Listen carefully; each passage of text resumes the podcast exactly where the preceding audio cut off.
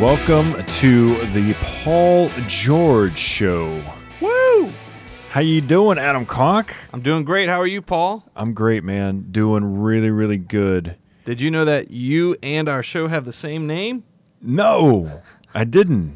Yeah, Do you want to change the name? it's your show. What do you want to change it to? you have any ideas? Um, I mean, my name's really boring. coffee time with It's Paul. two first names. I've been No. picked on my whole life Paul, about my that first is a names. lie. You have a great name. But no, I'm not saying like I don't like my name. I'm just saying my name for a show really doesn't have a ring to it. I think it does. I've been made fun for my name my whole life. Your whole life. Yeah. I people are like I don't trust anyone with two first names. They'll tell you that. all the time. Like literally all the time. I don't trust anyone with two first names. I didn't know that. And then they're like, Is your name George or is it Paul? Oh my! Yeah. I didn't know this was happening. Both. I'm so sorry. And then I got called Boy George. My That- whole childhood. That makes sense. Yeah. Yeah. That's pretty bad. Yep. Yep. Yep. But I mean, now people don't know what you're talking about. If you say, "Oh, he's Boy George," No, that? people don't even know who Boy George is unless you're from the '80s, like me. right? Yeah, Well, I think you're you're from even the '70s. yeah, yeah, yeah. yeah. I don't remember much of the '70s. I, my memories are of the '80s. Let's just say that. So anyway, speaking of making fun, um, have you ever, have you ever gotten into like pranks? Yes, actually. And my son is getting really into them right at the moment. My 10 year old Thomas, he's really digging the prank thing. Okay, so have you seen this? What did you say? That is so interesting. Are you for real though? I'm for real. So some pranks get out of hand. So here's the nature of pranking. Okay, so I'll give you the art of pranking from someone with experience. I almost got kicked out of college for pranks. Really? Like when I say almost, like literally had to go meet with the board of supervisors at the college. So here's here's the nature of pranks. They always kind of grow. So they start small, like I'm going to spray you with water and then the next prank will get bigger. I'm going to spray you with water and I'm going to throw gasoline in the water, you know, Dang. and then it's going to get bigger. Like it is bigger. I'm going to throw water with gasoline and I'm going to light a match. like Wow.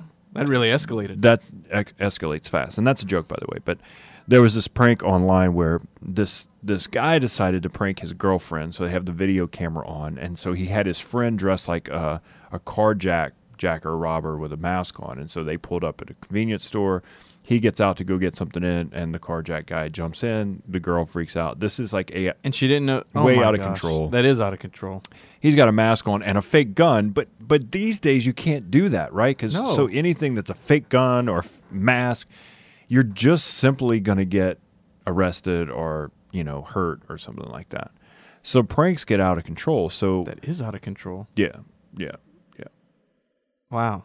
Uh, would So- you ever do that to somebody? no never. I wouldn't do it Pretend to that, to that point.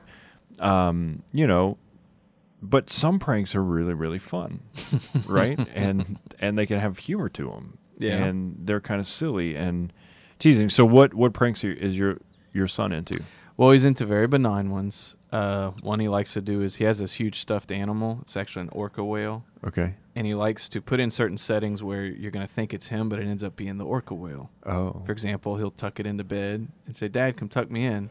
gotcha And then That's it's- cute. Yeah, that's not a big deal. right Um, he also waits to shout at you, you know, at certain corners and stuff. You walk by and he'll shout at you. okay But um, nothing too drastic yet. right Yeah. Well, okay. Would you mind sharing the prank that almost got you kicked out of well college? it's one of those things that escalate. You know like i was walking up the stairs in the dorm and this guy from like the upper floor threw a trash can of water on me. Like come down. I was like ha ha i'm funny i'm wet. I'm gonna uh, you know i'm gonna get you back. I'm gonna get you back worse right? So you know the whole dorm our whole floor things just started escalating to but here's the thing about me. All right and if you know anything about me or read my i played sports I, i'm just super competitive right mm-hmm. that's toned down a little bit as i've kind of grown a little bit in virtue but like i would have done anything to beat you in anything at anything anytime anywhere and if i lost i would have been mad and i would have just said let's play again like that would have been mm-hmm. my thing so the prank thing was fun, but then in the back of my mind is like, this is a game that I'm going to win at, right? That's where it gets out of hand. yeah. So he came in in the middle of the night two in the morning, God knows what, out on a bender maybe, and we stole the key to his dorm room. We broke in. My friend and I, we threw, uh, you know, a, like a bunch of eggs and a 10 pound bag of flour on top of him in his bed. It was hysterical Wow. because his room, it just blew up with like flour smoke, you know? it was awesome. Well, he got his feelings hurt and he told on us to the RA and they did this investigation and to make an example out of us, you know, Wow. to put a stop to all the pranks. You know, Eggs and flour. well, he was coughing up biscuits and it just was awesome. Anyway, I wouldn't suggest that to anyone. but- No. But here's the have you ever played a prank on your wife? Something fun. Yeah, actually. Um, it's pretty boring compared to that, but uh, I had her going for a while where basically I t- like I was supposed to be setting up for this big ministry thing we were doing Uh-huh. and I call her about 5 minutes till I'm like, "Babe, I just woke I, I just want to take a nap in my office." And that was like an hour ago. and like I don't even have chairs set up or anything. Can you help me? And she was trying to figure out the problem. I was like, "I'm just joking." I'm just joking. So that's not that's not terribly interesting. But you'll joke around with her. for a little while, I'll let it go for a little bit. Yeah. If she's enjoying it, Yeah. but I have a feeling you've you've done some stuff to Gretchen. Well, we started out playing pranks early on in our marriage, and they got out of control. Where she's like, "I don't even have fun playing pranks with you because Seriously? you always win." Is that bad? huh? Yeah, yeah, yeah. So it's like she thought it'd be funny to you know throw a cold glass of water on me in the shower. Which, yeah, if you're gonna get that back, it's gonna come Oh my word. you know tenfold, you know, type thing. So we've kind of toned it down, but we do have fun, right? and uh, in our marriage, so we do joke a lot, and you know, play jokes, say jokes, things like that. But anyway, I do think it's important in marriage, in our relationships, and even in our friendships to have some humor oh yeah. right? Like to not always take things so seriously, especially in a world where we're always getting our feelings hurt and we're all so sensitive. Um, I think a little bit of fun, a little bit of sarcasm, you know, a little bit of humor is good for the soul. Yeah. Because I mean, look, there's nothing more serious than salvation, eternal salvation, all these things. But at the same time, it's healthy to laugh Mm-hmm. and to not take life so seriously because it's really not about us. I think a humble person laughs very easily. And there's some jokes that people don't get that I feel stupid about. So I went to speak at a school the other day, and I walked in. The receptionist was like, "Hey, what's your name? What are you doing here?" So I hand her my ID. They print out a name tag so I can walk through the halls of the school to get to where I'm giving the talk and doing this thing. And um, so she didn't know I was coming. You know, like she wasn't the person who brought me in. She's just the receptionist at the front of the school, and she's got this picture of Jesus, and it's like it's like the picture of surfer Jesus. Like his hair's waving in you know in the wind. He he looks like California boy. That just cracks me up. Okay, so I just think that that's obviously not the depiction of the real Jesus, but I just think it's hysterical, right? I'm not like offended by it. I just think it's funny. Yeah. So she goes, "So what are you talking about for your your your all school assembly talk?" And I said, "That guy, Surfer Jesus." and she just totally was not having it. Yeah. She just looked at me like that was dumb and like I can't believe you're making fun of my picture. Well, you did kind of make fun of her picture. I did make fun, but it was funny. Yeah. I thought it was funny. Like we should have laughed together, but she did not think it was funny, and she was more offended that I called the picture surfer Jesus. Now, is that? And am I going to hell for that? To, for calling J- Jesus surfer Jesus? Well, I mean, it depends. is he offended? like, did I do something wrong? I don't know, man. I don't know. You have to talk to your confessor about this. Yeah. so anyway, there's. I sometimes I have humor that people don't get. It's kind of overly sarcastic, but I think it's really hysterical. Well, anyway, as long as you're having fun, Paul, that's that's what counts. Yeah. so anyway, laugh a little bit. We'll have fun. We got a good show, good topic today. We're going to talk a little bit more about the art of marriage and how to have a great marriage, man. Have a little fun. Who doesn't want that? I don't know. If you don't, I don't know. Something wrong with you, man. All right, Adam Conk, Paul George. We'll be right back. Paul George Show. The Paul George Show is made possible in part by our partners at Solidarity HealthShare. Solidarity is the Catholic solution to the healthcare problem. Are you paying too much for your healthcare cost? Solidarity HealthShare is a healthcare sharing ministry which provides an ethical way to fund healthcare costs while protecting and practicing our Catholic beliefs. Best yet, Solidarity HealthShare's members are exempt from the fines and penalties in the Affordable Care Act. Visit solidarityhealthshare.org. That's solidarityhealthshare.org.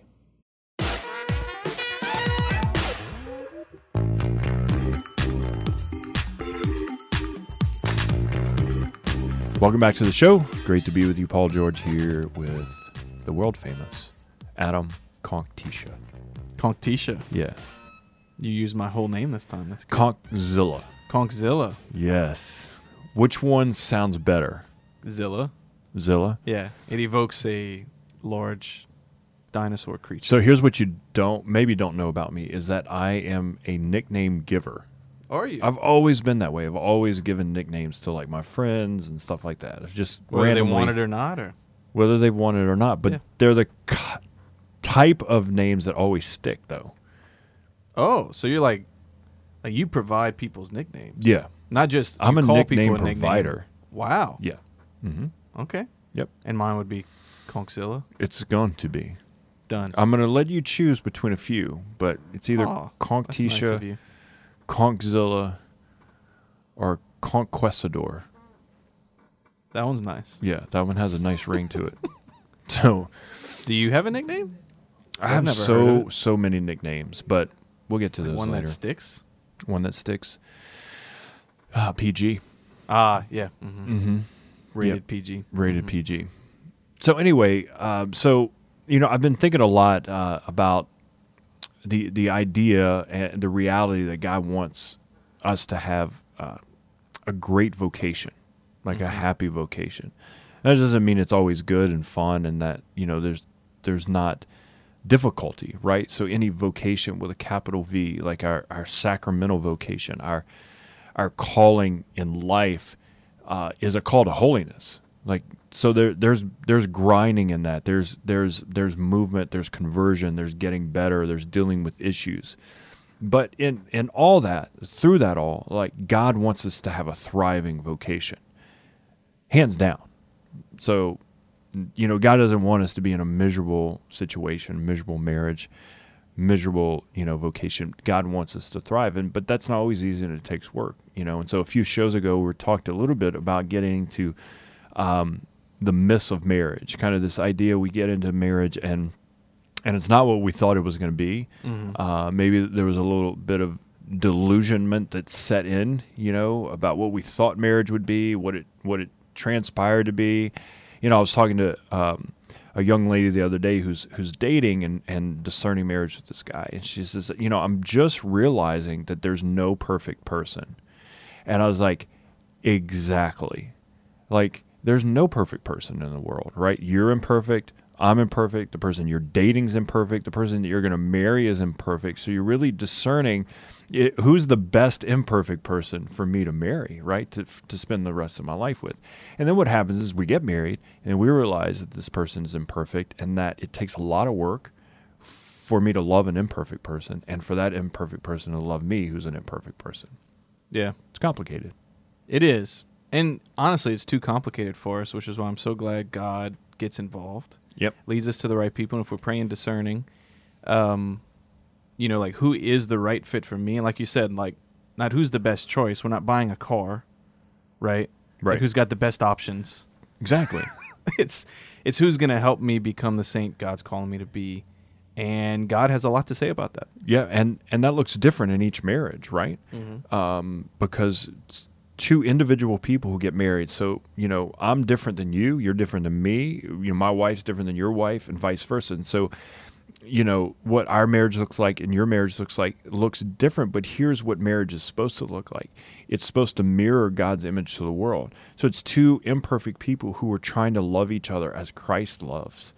And when we do that, it reflects God's love to the world Yeah. because it's a sacrificial type love. And the way we grow in holiness and grow as a saint is that we choose to love the other person unconditionally and with God's help, right? And His grace, and you know, one of I think the myths of marriage that people get into, that we run into, that you know, engaged couples and newly married couples and people who are married is is this myth of all I need is love. Like love will ch- solve everything. Love's a feeling, basically, right? Mm-hmm. But what happens when the emotion of love runs out? What do you do? It all falls apart. it all falls apart, right? So I've actually counseled people who like after 20 or 30 years of marriage, they'll literally look at me and say, "I just don't love them anymore. Mm-hmm. I don't feel like I love them anymore." And I'm thinking, well, that just didn't happen overnight, right? Love is a choice, it's a decision, and what's happened is over time, you've stopped deciding to love that person. Yeah. And so you quote unquote fell out of love. You don't feel in love anymore. But the reality is you stop choosing the love. Well, and I think you're touching on something that a lot of Christian couples experience when the deeper conversion to the faith comes after marriage, which I Right. didn't quite experience. I mean, I'm converting every day, I'm changing because I need to. But as far as that initial decision to follow Jesus coming in your marriage, I Right. could I could imagine that being very hard because you you're committed to this person, but your life is so different now. Right. And so to to have this deeper level of choosing that person, maybe even more than you chose them the first, you know, when you got married, but like to marry them again, so to speak, to be willing to say, this is the person I'm spending my life with and I'm committed. I could I can imagine that being kind of difficult in that It- situation. absolutely. I remember getting advice before I got married. You know, a friend of mine said, who was already married for a while, he said, you know, there'll come a day where you'll wake up in your marriage. And on that particular day, the only thing that you'll have that day is your commitment to your commitment. You know, you're not going to feel in love. You know, the honeymoon wears out. You, you know, uh, you know, you're just, you know, it's the delusionment's going to set in. You're going to realize, man, this is harder than I thought. And the only thing you're going to day have that day is your commitment to your commitment. And what I have to say about that is, what's wrong with that? right. Like, what's wrong with being committed? And what's wrong com- with committing to your commitment? Because when you commit to love and you love through your commitment, that pushes you through, right? And this, and and that's where real authentic love comes. Like I'm loving someone else no matter what. Like that's beautiful. And then there'll be days where the honeymoon comes back and you'll feel in love and you'll have great moments. But love is not a feeling. Let's just get that out of there. There's mm-hmm. there's times where we feel in love and we feel emotional and and and that's that's good. We're emotional beings. But marriage can't be built simply on the emotion of feeling in love. Yeah. Well, and, and I think in a Christian setting, an importance of realizing that the commitment is not just to the spouse, but it's to Christ who called you together. Exactly. They're tied together. And I don't know why, but I see all around me and in, in my marriage, I guess, this tendency to kind of separate those commitments. Right. Like to the point where some people actually feel that their spouse is in the way of their relationship with Jesus. Mhm. And look, I'm very blessed with a marriage that has not had a lot of the external issues that a lot of marriages have to deal with. Death suffering addictions. Like a lot of Right. you know god has been has spoiled me so i don't know what that's like. But what i'm saying is it it seems a, a little too easy today for us to separate our love of christ and our spouse where in reality it's the same commitment. I mean, you you hit it nail on the head. Like when you love your spouse, you're loving Jesus, and when you love Jesus, you're loving your spouse. And the only way to authentically love the other person or any other person is through the lenses of Christ. Christ loving through us. And I mean, the the true act and form of love is Christ on the cross, right? His sacrificial love for us. And so anytime we want to know how to really love, we need to look at the cross. We need to understand what he did for us his sacrifice for us. I, I can't imagine that through the whole agony and through the whole crucifixion and through the whole death, Jesus was like, This is really fun.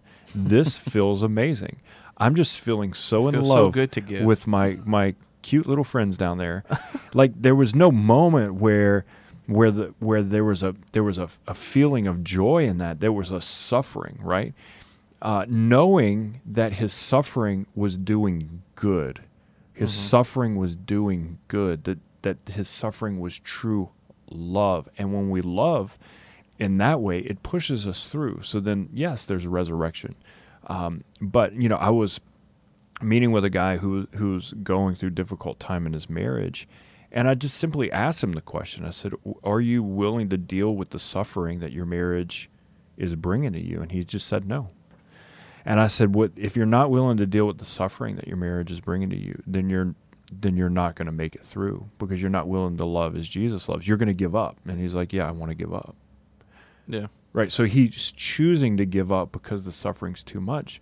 But what he doesn't realize that he'll he'll regret 20 years down the road is he'll re- look back and he'll say, "I wish I would have stuck through the suffering." Mm-hmm. Because statistically, people who go through divorce, right, that uh, uh, statistically, people who divorce when they look back on their life, uh, statistically, people say, "I would have, I wish I would have stuck out the first marriage." Mm-hmm. Like I wish I would have stuck it out, you know.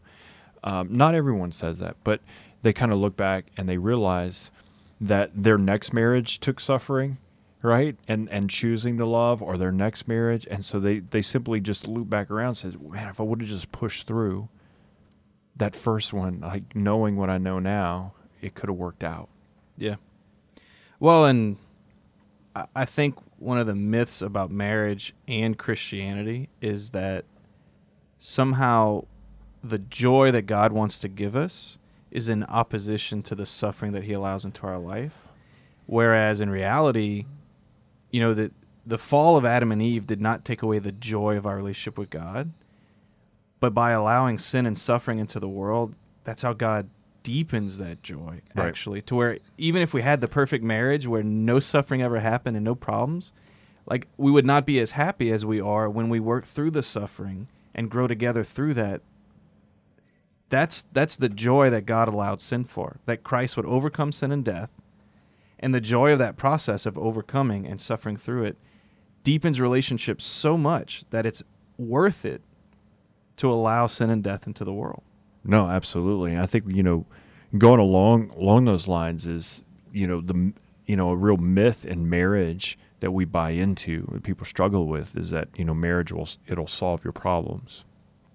Once I get married, this will fix myself. You know, like this attitude, this behavior will go away. Go away. And I tell people all the time, like if you're looking at pornography before you get married, you're going to look at it when you get married yeah uh, if you're struggling with this behavior before you get married, uh, you're gonna struggle with it after you get married. So, so here's what we need to do: let's deal with that behavior now. So when you get married, you know, like you're not struggling with it, or uh, w- realizing that when you get married, it's still going to be there, and you and your spouse have to agree to deal with that together yeah right? So you can't hide those issues to get married because by nature of marriage, by nature of vocation, it draws out everything in you, right? yeah So marriage doesn't solve your problems. Uh, it doesn't fix your problems. It, it it it highlights them so that God can heal you. Yeah. And it gives you the opportunity to to be like Christ, which is what every vocation is about. You know, if we're called to be a priest or religious or, or married, it's a call to imitate Jesus in a particular way. Right. And Christ gives his life for his spouse no matter what and remains with his spouse for eternity, you Yeah. know, in heaven.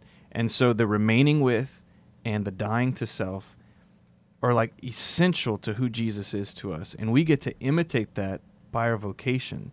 And if we run from that, if we run from the self gift or from remaining with, you know, we we lose the whole point. Absolutely. So marriage doesn't solve our problems or fix them. Jesus does. So Mhm. anytime you really separate your marriage outside of the context of Jesus or Christ and his his form of love, that's when we begin to stumble in our marriages, right? Mhm. Uh, by nature, marriage helps us to grow in holiness, which means oftentimes, uh, like our problems float to the surface, our behaviors, our attitudes. This is not an opportunity to beat each other up. Right. This is an opportunity to help each other grow. Yeah. And I think what it oftentimes is we just point the finger and, and accuse each other instead of saying, "Let me let's let's grow together. Like let me let me love that part of you." I mean, imagine if Jesus decided to point the finger yeah, at his spouse. yeah, right? Yeah, he never did that. I mean, just imagine if anyone ever could, Right. but the Gospels would be a lot different. Right, right, exactly. And so I, I know if you're struggling with an issue in your marriage or something in your own personal life that's boiling to the top, don't look at it as an opportunity to hide. Don't look at it as an opportunity to uh, that you're bad. Look at it as an opportunity to be healed, to grow, right? And I think more importantly, let your spouse into that.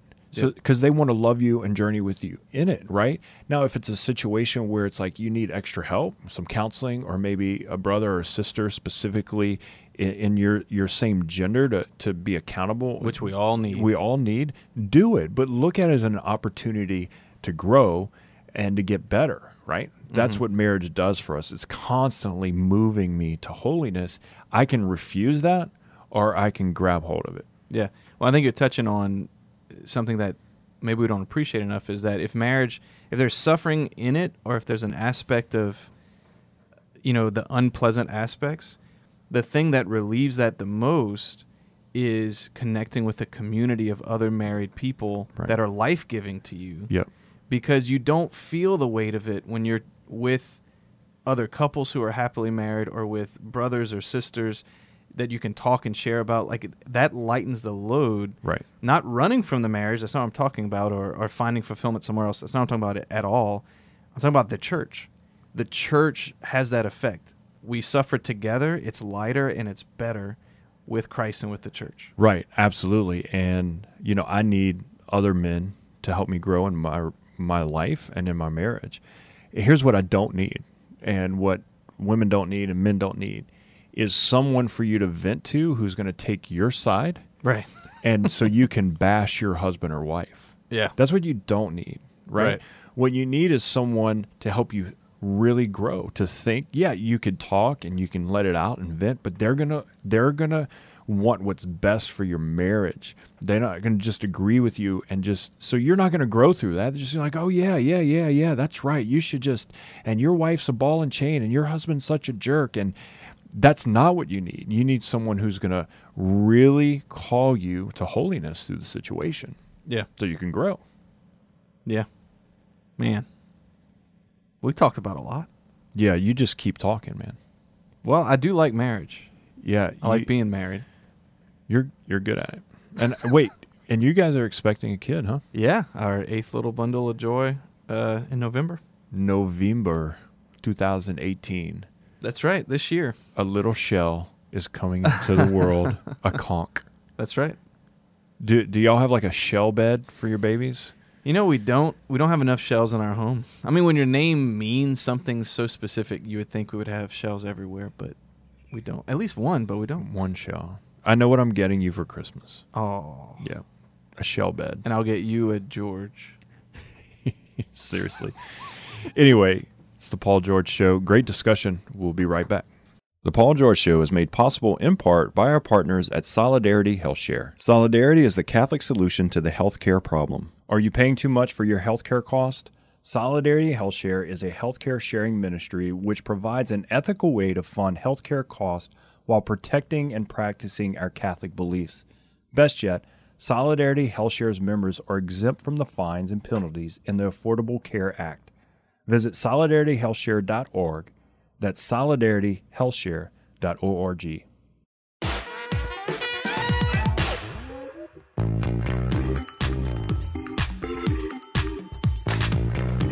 Welcome back to the show, Paul George. Man, good show. Right here, right now, Adam Conk. Good times. And dude, here's what we're gonna do, man. We're gonna get right to the thing that matters most. what? the six pack of questions. Question.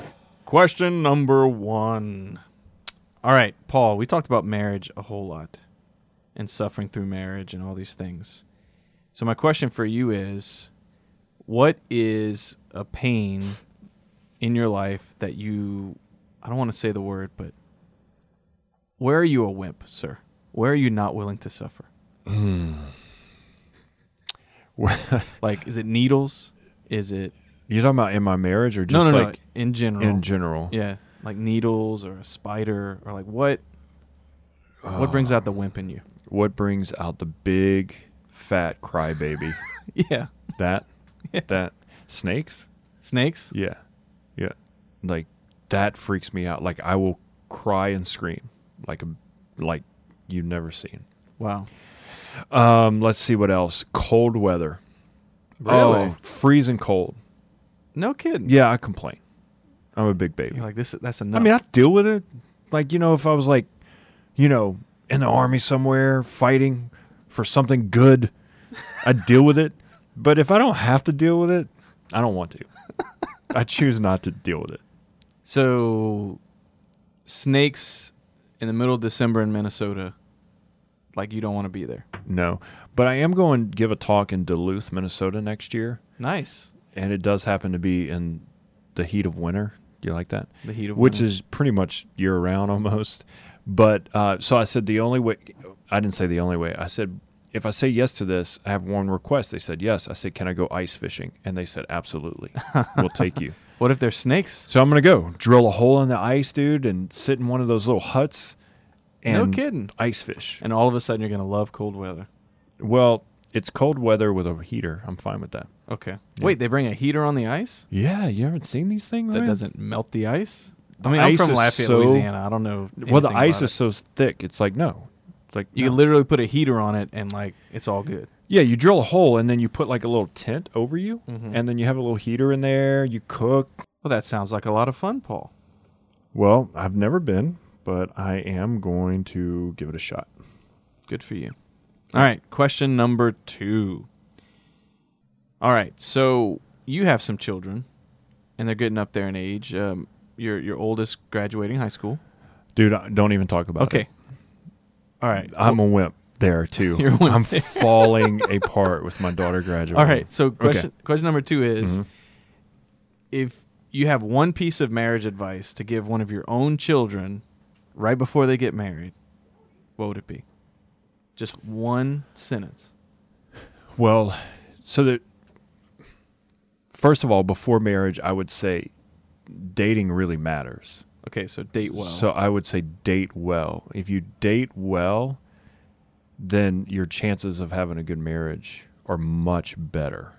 Mhm. So that would be I would start there. date well. Date well, date right, date with intention, date and discern, and then pick a good person, right? So that would be my first advice before like a piece of a marriage advice. Nice. Yeah. All right, let's say they did that though, and it's So wedding week.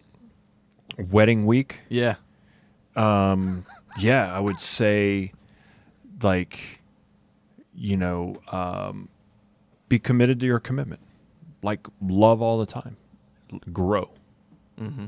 right? And if you commit to that, like, God's going to do great things in your marriage. Sweet. Great marriage advice. Question number three. Yeah.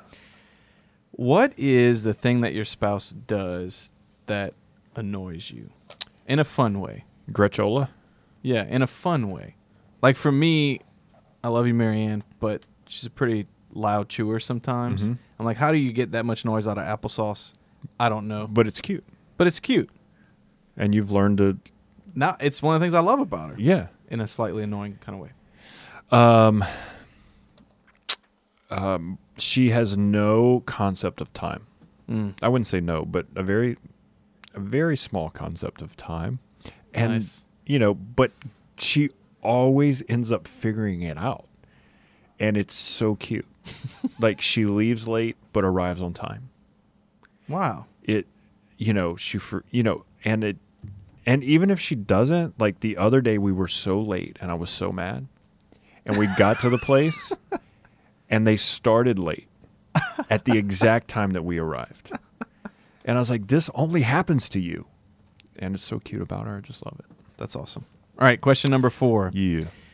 So in your uh, in your book Rethink Happiness, how much is marriage covered in that? Um, so I have some, yeah, some things woven in there that, you Mhm. know, I kind of, when I'm, when I'm talking about certain things, I might use marriage as a backdrop to, to kind of use an example. Mm-hmm. Um, but, you know, it's certainly not a book on marriage. Okay. Yeah. So I think this that two people who are who are who are converted, who are living for God, have a much better chance of having a great marriage. So, I think a husband and wife could read this book and have a great discussion, a really great discussion. Well, marriage challenge there.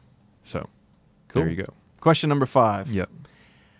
Let's say you're in a situation where you're married to someone and y'all don't share many hobbies together. Yep. Is that important?